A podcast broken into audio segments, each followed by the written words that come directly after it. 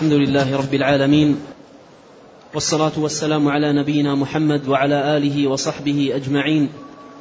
أما بعد فيقول شيخ الإسلام أحمد بن عبد الحليم بن عبد السلام بن تيمية رحمه الله تعالى في العقيدة الواسطية وقوله سبحانه ويبقى وجه ربك ذو الجلال والإكرام وقوله كل شيء هالك إلا وجهه الحمد لله رب العالمين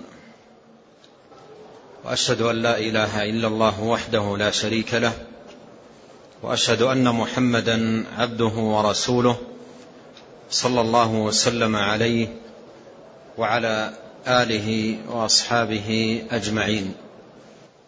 أما بعد أورد المصنف شيخ الإسلام ابن تيمية رحمه الله تعالى آيتين من كتاب الله عز وجل فيهما إثبات الوجه صفة لله حيث أضاف الرب سبحانه وتعالى في الآيتين إلى الوجه إلى نفسه فهو صفة من صفاته جل وعلا وهو صفة ذاتية وقد عرفنا أن صفات الرب سبحانه وتعالى نوعان ذاتية وفعلية. وقد مر معنا بعض مر معنا بعض الأمثلة للصفات الفعلية. وبدءا من هذه الصفة أخذ رحمه الله يورد جملة من صفات الله تبارك وتعالى الذاتية. فذكر اولا الوجه ثم اليدين ثم العينين وهذه كلها من صفات الرب تبارك وتعالى الذاتية. والصفات الذاتية هي التي لا تنفك عن الذات ولا تعلق لها بالمشيئة. كالوجه واليدين والعينين وغيرهما من صفات ربنا جل شأنه سبحانه وتعالى. والوجه صفة عظيمة من صفات ربنا. ثابتة في القرآن كما في هاتين الآيتين وغيرهما من آية القرآن الكريم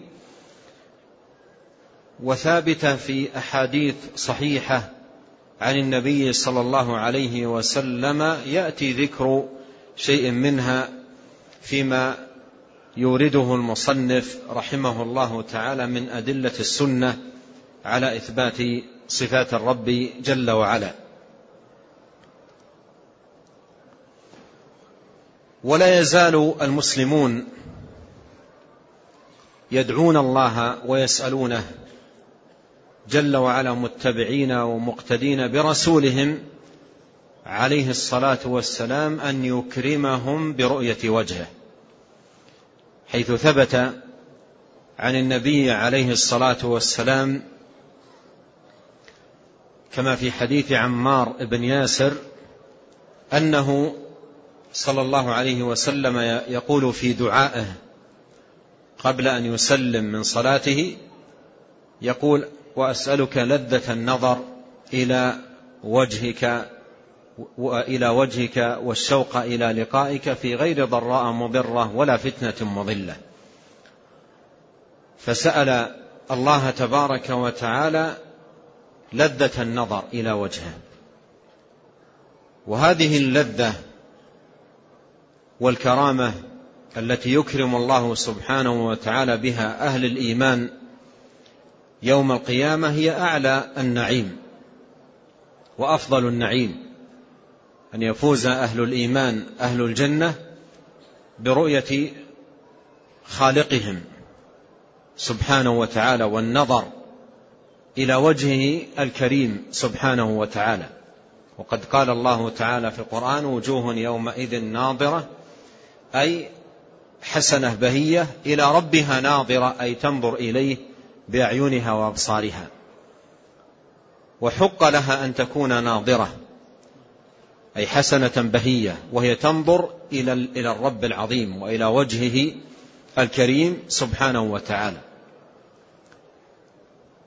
فالمؤمنون لا يزال يقوم في قلوبهم الطمع العظيم والشوق الكبير لرؤية وجه الله لرؤية وجه الله سبحانه وتعالى. ويعدون ذلك أكمل النعيم وأعظمه. ولهذا لنمضي على هذا السؤال وهذه الدعوة المباركة ولندع كلام المشغبين من أهل الكلام جانبا مما هو في الحقيقة يضيع وقت الإنسان وعمره في اغتنام الخير والفضل. فلندع كلام المتكلمين ومن ابتلي بأن قرأ شيئا من كلامهم أو درس شيئا من علومهم ليطرح ذلك جانبا وليشتغل مع المؤمنين بسؤال الله تبارك وتعالى لذة النظر إلى وجهه. ولا يعوقه أهل الكلام بشبهاتهم الباطلة وآرائهم الفاسدة ومنطقياتهم الذميمة عن هذه اللذة العظيمة. والمكرمة الكبيرة التي يمن بها جل شأنه على أهل الإيمان. ومن كان لا يقوم في قلبه هذا الإيمان وهذا الاعتقاد أن لربه سبحانه وتعالى وجها يليق بجلاله وكماله ثم يذهب مذاهب المتكلمين الباطلة إلى تأويل الوجه بالتأويلات البعيدة. فأين هذا الشوق الذي قام في قلب النبي عليه الصلاة والسلام وقلب تابعيه بإحسان؟ الذي ورد في قوله أسألك لذة النظر إلى وجهك والشوق إلى لقائك. وأين هذا الطمع؟ وأين هذه الرغبة العظيمة التي قامت في قلوب المؤمنين إذا كان أصلا لا يعتقد ثبوت الوجه صفة لله تبارك وتعالى. نعوذ بوجه الكريم من هذه العقائد الباطلة. نعوذ بوجه الله الكريم من هذه العقائد الباطلة التي أهلكت أهلها وأبعدتهم عن المعين الصافي والاعتقاد المبارك المستمد من كتاب الله تبارك وتعالى وسنة نبيه عليه الصلاة والسلام. ولهذا أنصح أن تترك هذه الأهواء وتلك الآراء وتلك العلوم القائمة على الكلام والتخرص والآراء والمنطقيات ولنشتغل بما اشتغل به المؤمنون من صحابة وتابعين تعظيما لكلام الله وتعظيما لكلام رسول الله صلى الله عليه وسلم وأخذ الاعتقاد من كلام الله عز وجل وكلام رسوله. على حد القاعدة التي مرت معنا نصف الله بما وصف به نفسه وبما وصفه به رسوله صلى الله عليه وسلم لا نتجاوز القرآن والحديث. والوجه صفة ثابتة لله عز وجل. ومن حيث اللغة الوجه هو ما يستقبل من الشيء. وجه الشيء هو ما يستقبلك منه ويواجهك من الشيء. وهو يختلف بحسب ما ما يضاف إليه. قد يضاف الوجه إلى الزمان وقد يضاف الوجه إلى المكان وقد يضاف الوجه إلى الحيوان. فالوجه بحسب ما أضيف إليه. مثلا في الآية الكريمة وجه النهار. وجه النهار أي أول النهار أول ما يواجهك من النهار أضيف إلى الزمان. وقد يضاف إلى المكان قد يضاف إلى الإنسان قد يضاف إلى الحيوان وتجد أنه في كل ما أضيف إليه يكون بحسبه. فإذا أضيف الوجه إلى من ليس كمثله شيء. إذا أضيف الوجه إلى من ليس كمثله شيء. ماذا يكون هذا الوجه؟ ليس كمثله وجه. إذا أضيف الوجه إلى من ليس كمثله شيء وهو ربنا سبحانه وتعالى فهو وجه لا كالوجوه. وجه يليق بالله وبكماله وبعظمته نثبته لربنا كما أثبته جل وعلا لنفسه وكما أثبته له رسوله عليه الصلاة والسلام وفي الوقت نفسه ننزه وجه ربنا تبارك وتعالى عن مماثلة صفات المخلوقين أو وجوه المخلوقين. وقد قال الله تعالى ليس كمثله شيء وهو السميع البصير وقال تعالى هل تعلم له سميا? وقال تعالى ولم يكن له كفوا أحد وقال تعالى فلا تضربوا لله الأمثال وأنتم تعلمون. فنؤمن بأن ربنا جل شأنه سبحانه وتعالى له وجه كريم جل وعز والوجه مضاف إليه والإضافة تقتضي التخصيص. فما أضيف إلى الله سبحانه وتعالى من الصفات يخصه ويليق بجلاله وكماله وما أضيف إلى المخلوقين من الصفات يخصهم ويليق بهم. وما كان لازما للصفة من جهة إضافتها إلى الله. لا يكون لازما للصفة عندما تضاف للعبد وأيضا العكس ما يلزم الصفة عندما تضاف إلى العبد لا يكون لازما للصفة عندما تضاف إلى الله سبحانه وتعالى. إذ ما يضاف إلى الله جل وعز من الأسماء والصفات يليق بجلال الرب وكماله وعظمته سبحانه وليس لله مثيل تنزه وتقدس عن المثال تبارك وتعالى. قال عز وجل ليس كمثله شيء وهو السميع البصير. ليس كمثله شيء وهو السميع البصير. أثبت لنفسه السمع والبصر بعد أن نفى المثلية. فدل ذلكم على أن ثبوت السمع والبصر لله عز وجل على وجه يليق بجلاله وكماله سبحانه وتعالى لا يقتضي التمثيل. وإنما التمثيل أن يقول الممثل وجه الله كوجوهنا وسمع الله كسمعنا وبصر الله كبصرنا وهذا كفر بالله. الذي يمثل الله بخلقه كافر بالله. ليس مؤمنا بالله. التمثيل كفر. من يمثل الله بخلقه كافر بالله ليس مؤمنا به. فالله ليس كمثله شيء. فنثبت الوجه لله عز وجل ولا نمثل. هذه واحدة. ونثبت الوجه لله سبحانه وتعالى ولا نكيف. ولا نكيف. أي لا نحاول بعقولنا القاصرة وفكرنا الضعيف أن أن نعرف كيف وجه الله. لأن الكيف مجهول وليس معدوما وإنما مجهول نجهله. ولهذا قال السلف رحمهم الله تعالى أمروها كما جاءت بلا كيف أي بلا تكييف. أي إياكم وأن تخوضوا في شيء من صفات الله تبارك وتعالى بكيف. فلا يجوز أن يسأل عن شيء من صفاته بكيف. كيف استوى كيف وجهه كيف يده كيف سمعه. هذه أسئلة باطلة محرمة. وليست من أسئلة أهل الحق وإنما هي من أسئلة أهل البدع. ولهذا الرجل الذي قال لمالك رحمه الله الرحمن على العرش استوى كيف استوى؟ قال الاستوى معلوم. والكيف مجهول. والإيمان به واجب والسؤال عنه بدعة. ثم قال أخرجوه عني ما أراه إلا رجل سوء. أخرجوه عني ما أراه إلا رجل سوء. يعني ان انها مثل هذا لا يسأل مثل هذه السؤالات صاحب حق وإنما يسأل مثل هذه السؤالات أصحاب الأهواء أصحاب السوء والباطل. فصفات الله تبارك وتعالى لا يسأل عنها بكيف. كما أن أفعاله سبحانه وتعالى لا يسأل عنها بلما. لا يجوز أن يقال لما فعل الله ولم لم يفعل ولم كذا في حقه.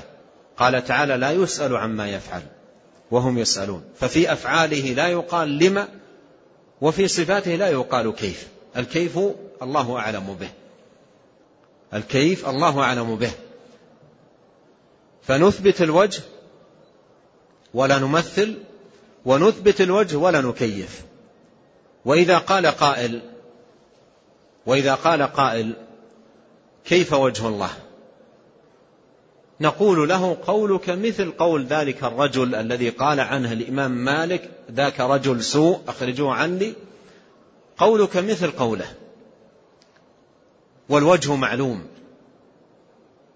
نقول لها الوجه معلوم لأن نحن نفرق من حيث اللغة. والمعنى بين وجه ويد وسمع وبصر نفرق. المعنى واضح.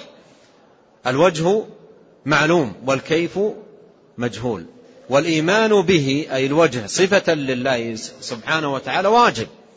والسؤال عنك عنه بدعة أي عن كيفيته بدعة. ولهذا العلماء رحمهم الله قالوا إن كلمة الإمام مالك تعتبر قاعدة في الصفات كلها.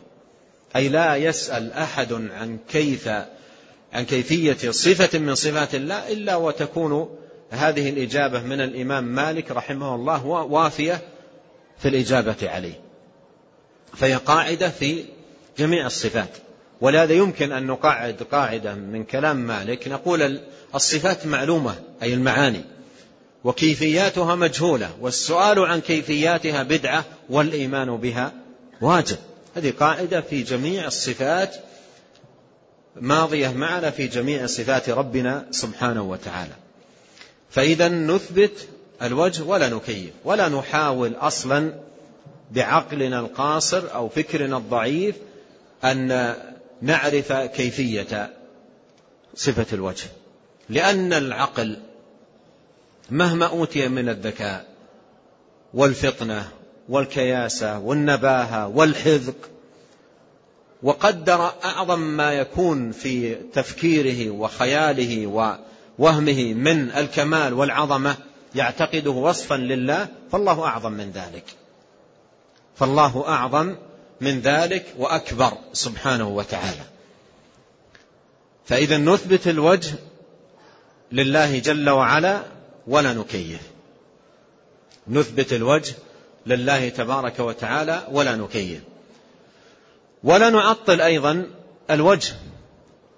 هذه الصفة العظيمة لا نعطلها شأن أهل الجحد والتعطيل الذين يجحدون صفات الرب سبحانه وتعالى وينفونها عنه جل وعلا فهذا أيضا باطل.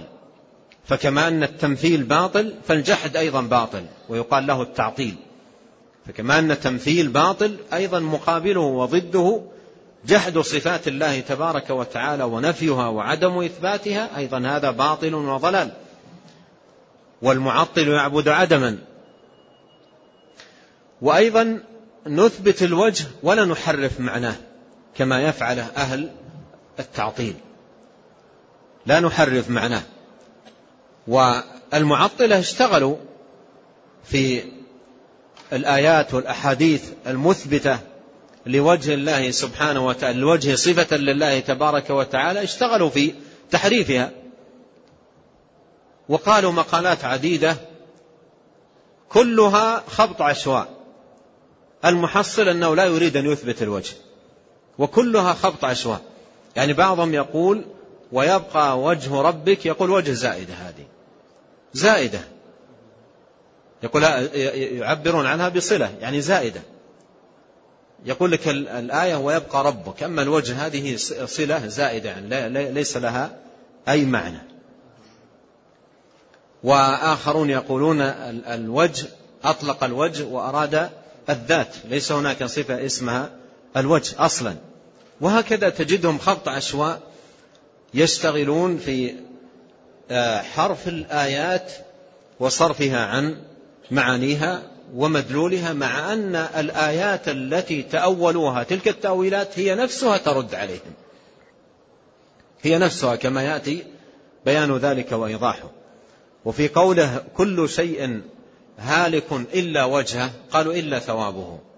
الوجه الثواب. كل, كل هذا الخبط خبط العشواء كل من أجل الفرار من إثبات الوجه صفة لله. إذا كان إذا كان كما يزعم هؤلاء الوجه هو الثواب. هل يستعاذ بثواب الله؟ وفي في الحديث في البخاري قال أعوذ بوجهك. أعوذ بوجهك. وفي دخول المسجد أعوذ بالله العظيم وبوجهه الكريم. فهل يستعاذ بثواب الله؟ أم أن الاستعاذة بالله سبحانه وتعالى وبصفاته جل وعلا فلا يستعاذ إلا به؟ وبصفاته سبحانه وتعالى.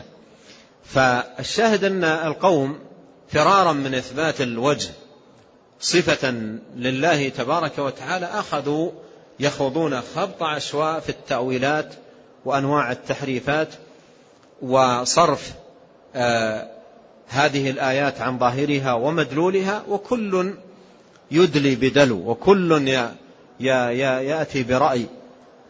وكل ما قالوه جنوح عن الحق وصرف للنصوص عن ظاهرها. بينما الواجب إمرار نصوص الصفات كما جاءت والإيمان بها كما وردت كما هي قاعدة أهل السنة والجماعة التي فيها السلامة من آفتي التشبيه والتعطيل وهما آفتان مهلكتان. ولا يسلم من هاتين الآفتين إلا من يكرمه الله سبحانه وتعالى بلزوم جادة أهل السنة وسلوك نهجهم. والمعافى من عافاه الله سبحانه وتعالى.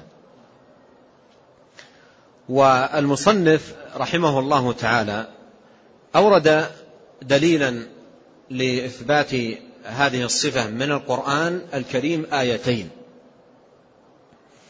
الآية الأولى قول الله سبحانه وتعالى كل من عليها فان ويبقى وجه ربك ذو الجلال والإكرام. جاء عن الشعبي رحمه الله أنه قال إذا قرأت كل من عليها فان فلا تسكت حتى تقرأ ويبقى وجه ربك ذو الجلال والإكرام. قال ابن القيم رحمه الله وهذا من فقه السلف رحمهم الله لأن المقام مقام عد النعم والآلاء فبأي آلاء ربكما تكذبان؟ مقام عد المدائح والثناء والآلاء آلاء الرب سبحانه وتعالى. وموضع الثناء في هذه الآية ثناء الرب على نفسه ببقائه عز وجل مع فناء المخلوقات مع فناء المخلوقات. يتمدح يتمدح نفسه ويثني تبارك وتعالى على نفسه جل وعلا بذلك. ولهذا قال الشعبي إذا قرأت كل من عليها فان فلا تسكت حتى تقرأ ويبقى وجه ربك ذو الجلال والإكرام. ويبقى وجه ربك ذو الجلال والإكرام. يعني لا تقف عند آه، كل من عليها فان دون آه، إتمام للمعنى وإكمال له بقوله ويبقى وجه ربك ذو الجلال والإكرام. وفي الآية أن كل من عليها أي الأرض مآله إلى الفناء. مآله إلى الفناء. فان أي هالك.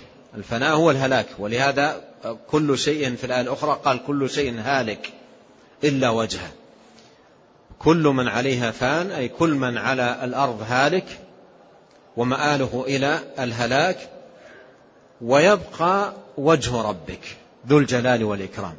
أي أن البقاء للباقي سبحانه وتعالى الآخر الذي ليس بعده شيء جل وعلا. وكل ما ما سواه جل وعلا هالك. كل من عليها فان ويبقى وجه ربك ذو الجلال والإكرام. يبقى وجه ربك. ذكر البقاء مضافا إلى الوجه. أولا فيه ثبوت الوجه صفة لله. ثبوت الوجه صفة لله تبارك وتعالى. حيث أضاف الرب سبحانه وتعالى الوجه إلى نفسه وهي إضافة صفة. ففيه إثبات الوجه صفة لله تبارك وتعالى. والمراد بقاء الذات. المراد بقاء الذات وعبر عن بقاء الوجه وعبر عن بقاء الذات ببقاء الوجه. عبر عن عن بقاء الذات ببقاء الوجه. ففي الآية ثبوت الوجه صفة لله تبارك وتعالى والبقاء لله سبحانه وتعالى. البقاء لله سبحانه وتعالى. ويبقى وجه ربك.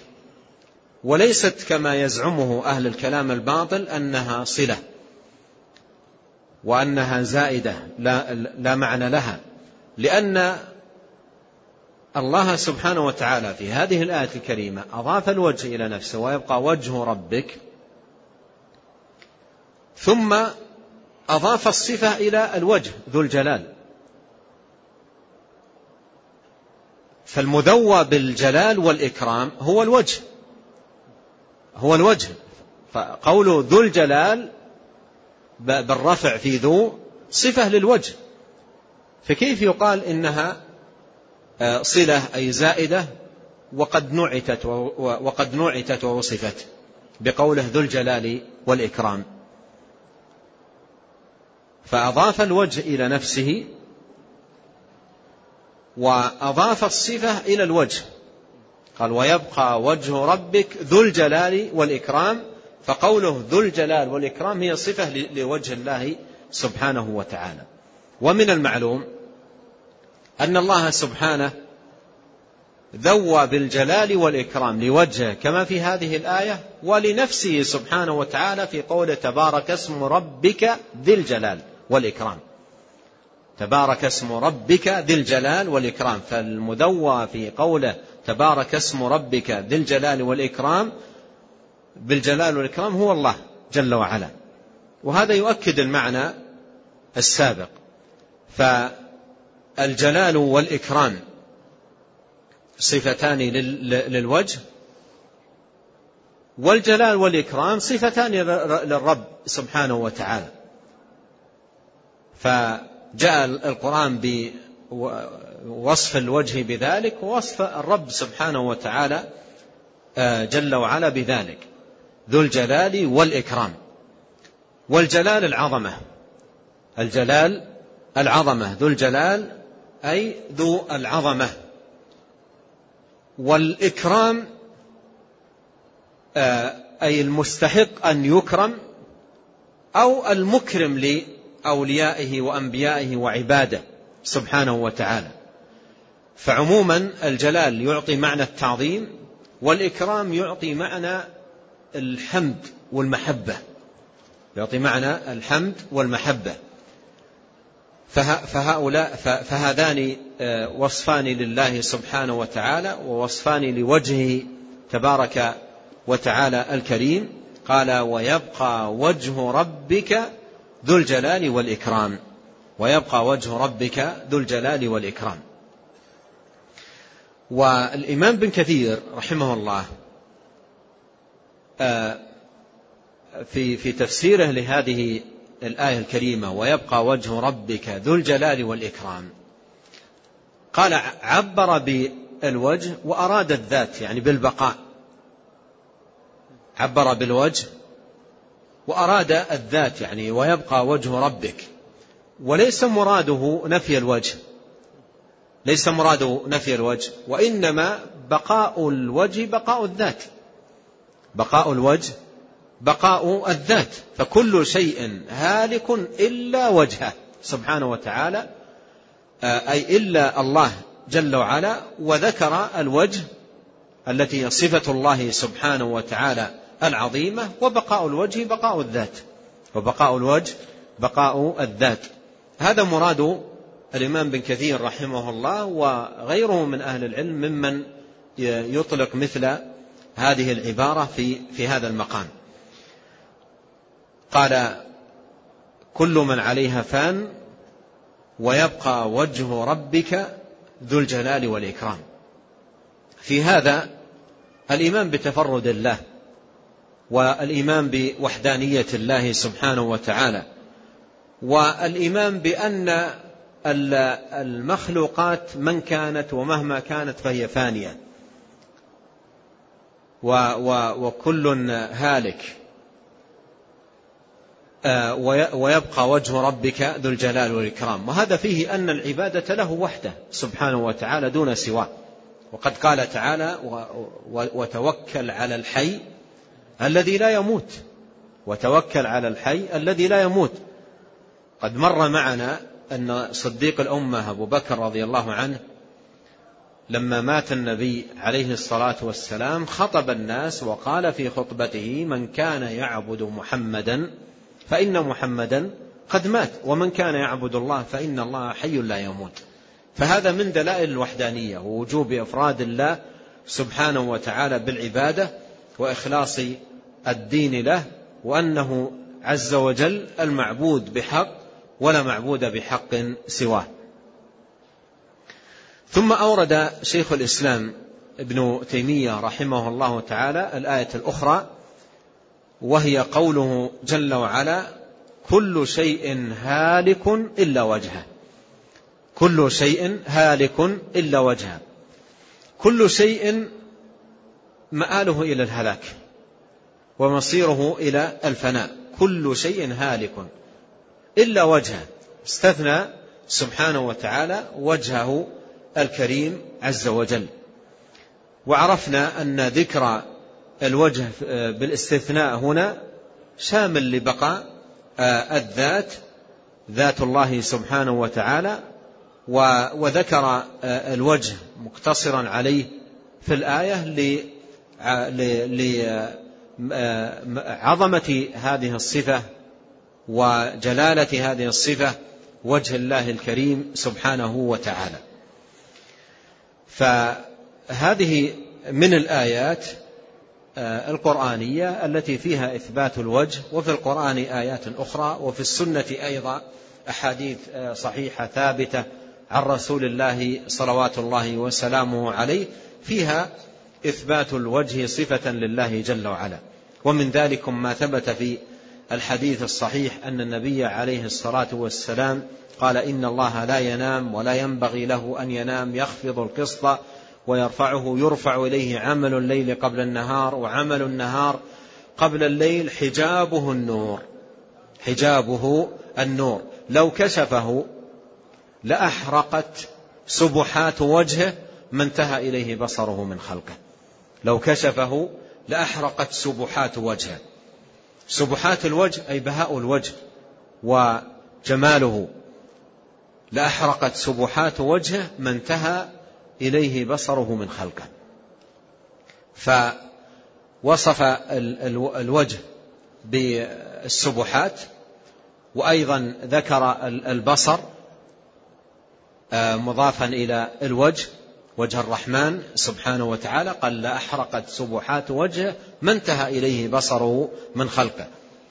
فهذا الحديث وأيضا له نظائر عديدة مثل دعاء المسلم الثابت في سنن أبي داود في دخول مسجد أعوذ بالله العظيم وبوجهه الكريم وبسلطانه القديم من الشيطان الرجيم. فإذا كان كما يزعم أولئك أن الوجه الذات ما معنى العطف؟ أعوذ بالله العظيم وبوجهه الكريم. ما معنى ما معنى العطف هنا؟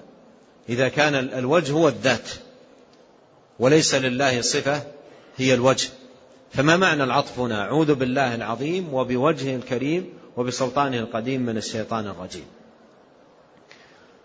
آه، وعلى كل هذه صفة ثابتة لله عز وجل في القرآن الكريم وثابتة في سنة النبي الكريم صلى الله عليه وسلم ونسأل الله الكريم رب العرش العظيم أن يكرمنا جميعا بلذة النظر إلى وجهه الكريم والشوق إلى لقائه في غير ضراء مضرة ولا فتنة مضلة. اللهم زينا بزينة الإيمان واجعلنا هداة مهتدين. والله تعالى أعلم. وصلى الله وسلم على عبده ورسوله نبينا محمد. نعم. أحسن الله إليكم وبارك فيكم ونفعنا الله بما قلتم وغفر الله لنا ولكم وللمسلمين. يقول السائل ما معنى هذه العبارة؟ الكرسي بين العرش كالمرقاة إليه. الكرسي بين العرش كالمرقاة إليه.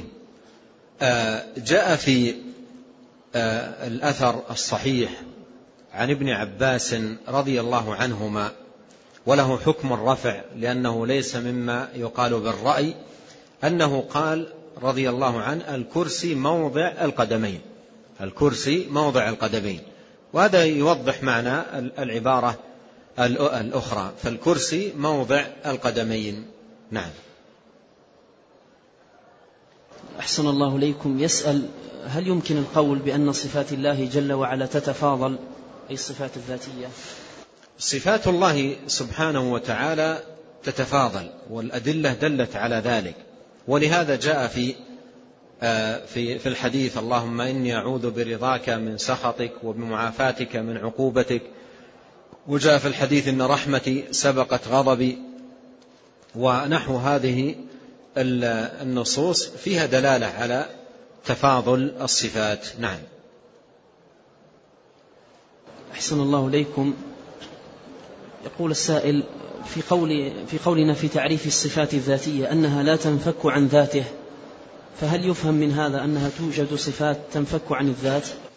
المراد بالصفات الذاتية أي الملازمة لذات الله التي لا تنفك عن الذات وليس لها تعلق بالمشيئة وليس لها تعلق بالمشيئة.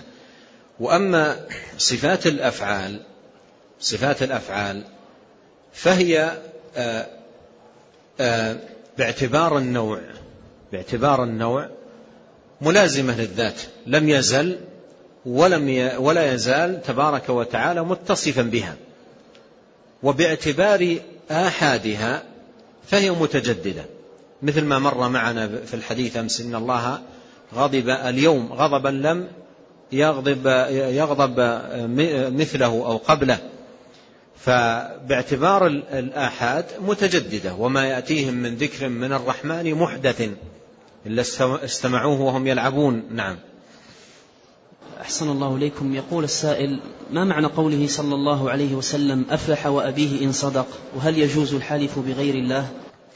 قوله آه، أفلح وأبيه إن صدق لأهل العلم آه، فيها أقوال.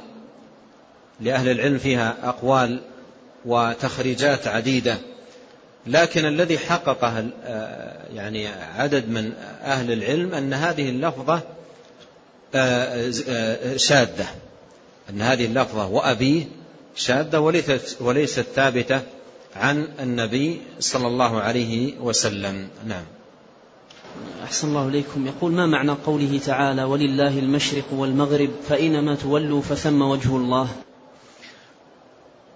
هذه الآية لأهل العلم من أهل السنة في معناها قولان. فالإمام الشافعي وهو أيضا اختيار شيخ الإسلام ابن تيمية رحمه الله تعالى أن المراد فأينما تولوا فثم وجه الله أي الوجهة التي وجهكم الله إليها وهي القبلة.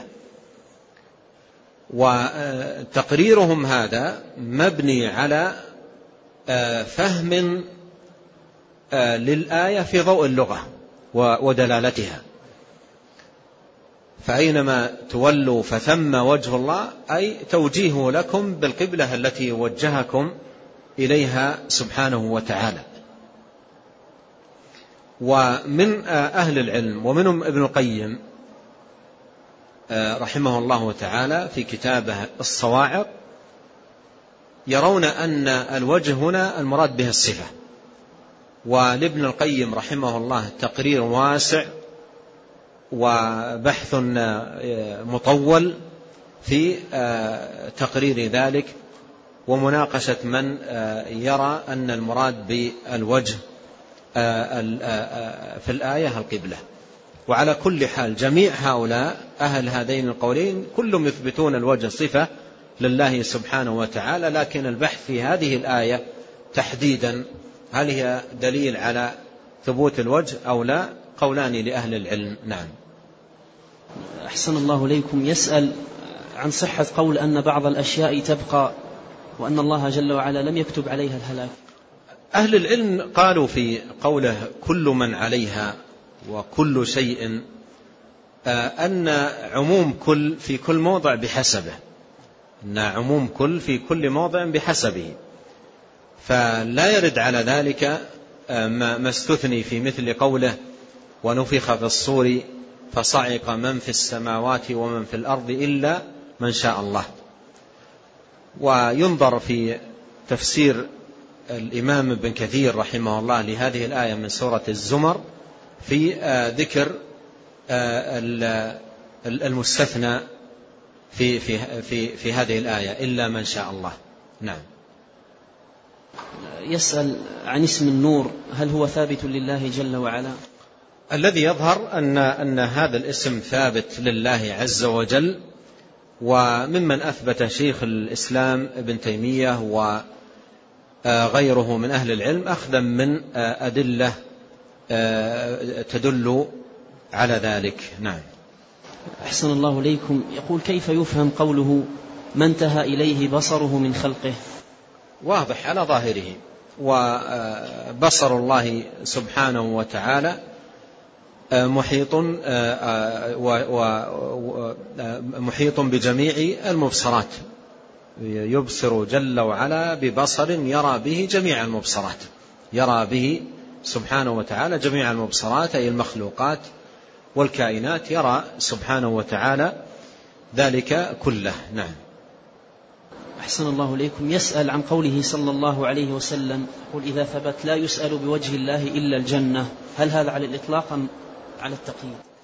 هذا فيه إن ثبت الحديث وفي ثبوته كلام آه، فيه تعظيم وجه الله سبحانه وتعالى. وأنه لا يسأل به حاجات الدنيا والأمور اليسيرة وإنما يسأل به الأمر العظيم وهو دخول الجنة والنجاة من النار.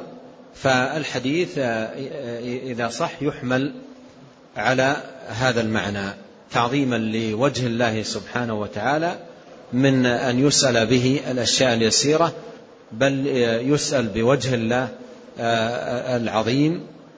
وهو النجاة من آه، النار ودخول جنات النعيم. ونكتفي بهذا القدر والله تعالى أعلم. وصلى الله وسلم على عبده ورسول نبينا محمد.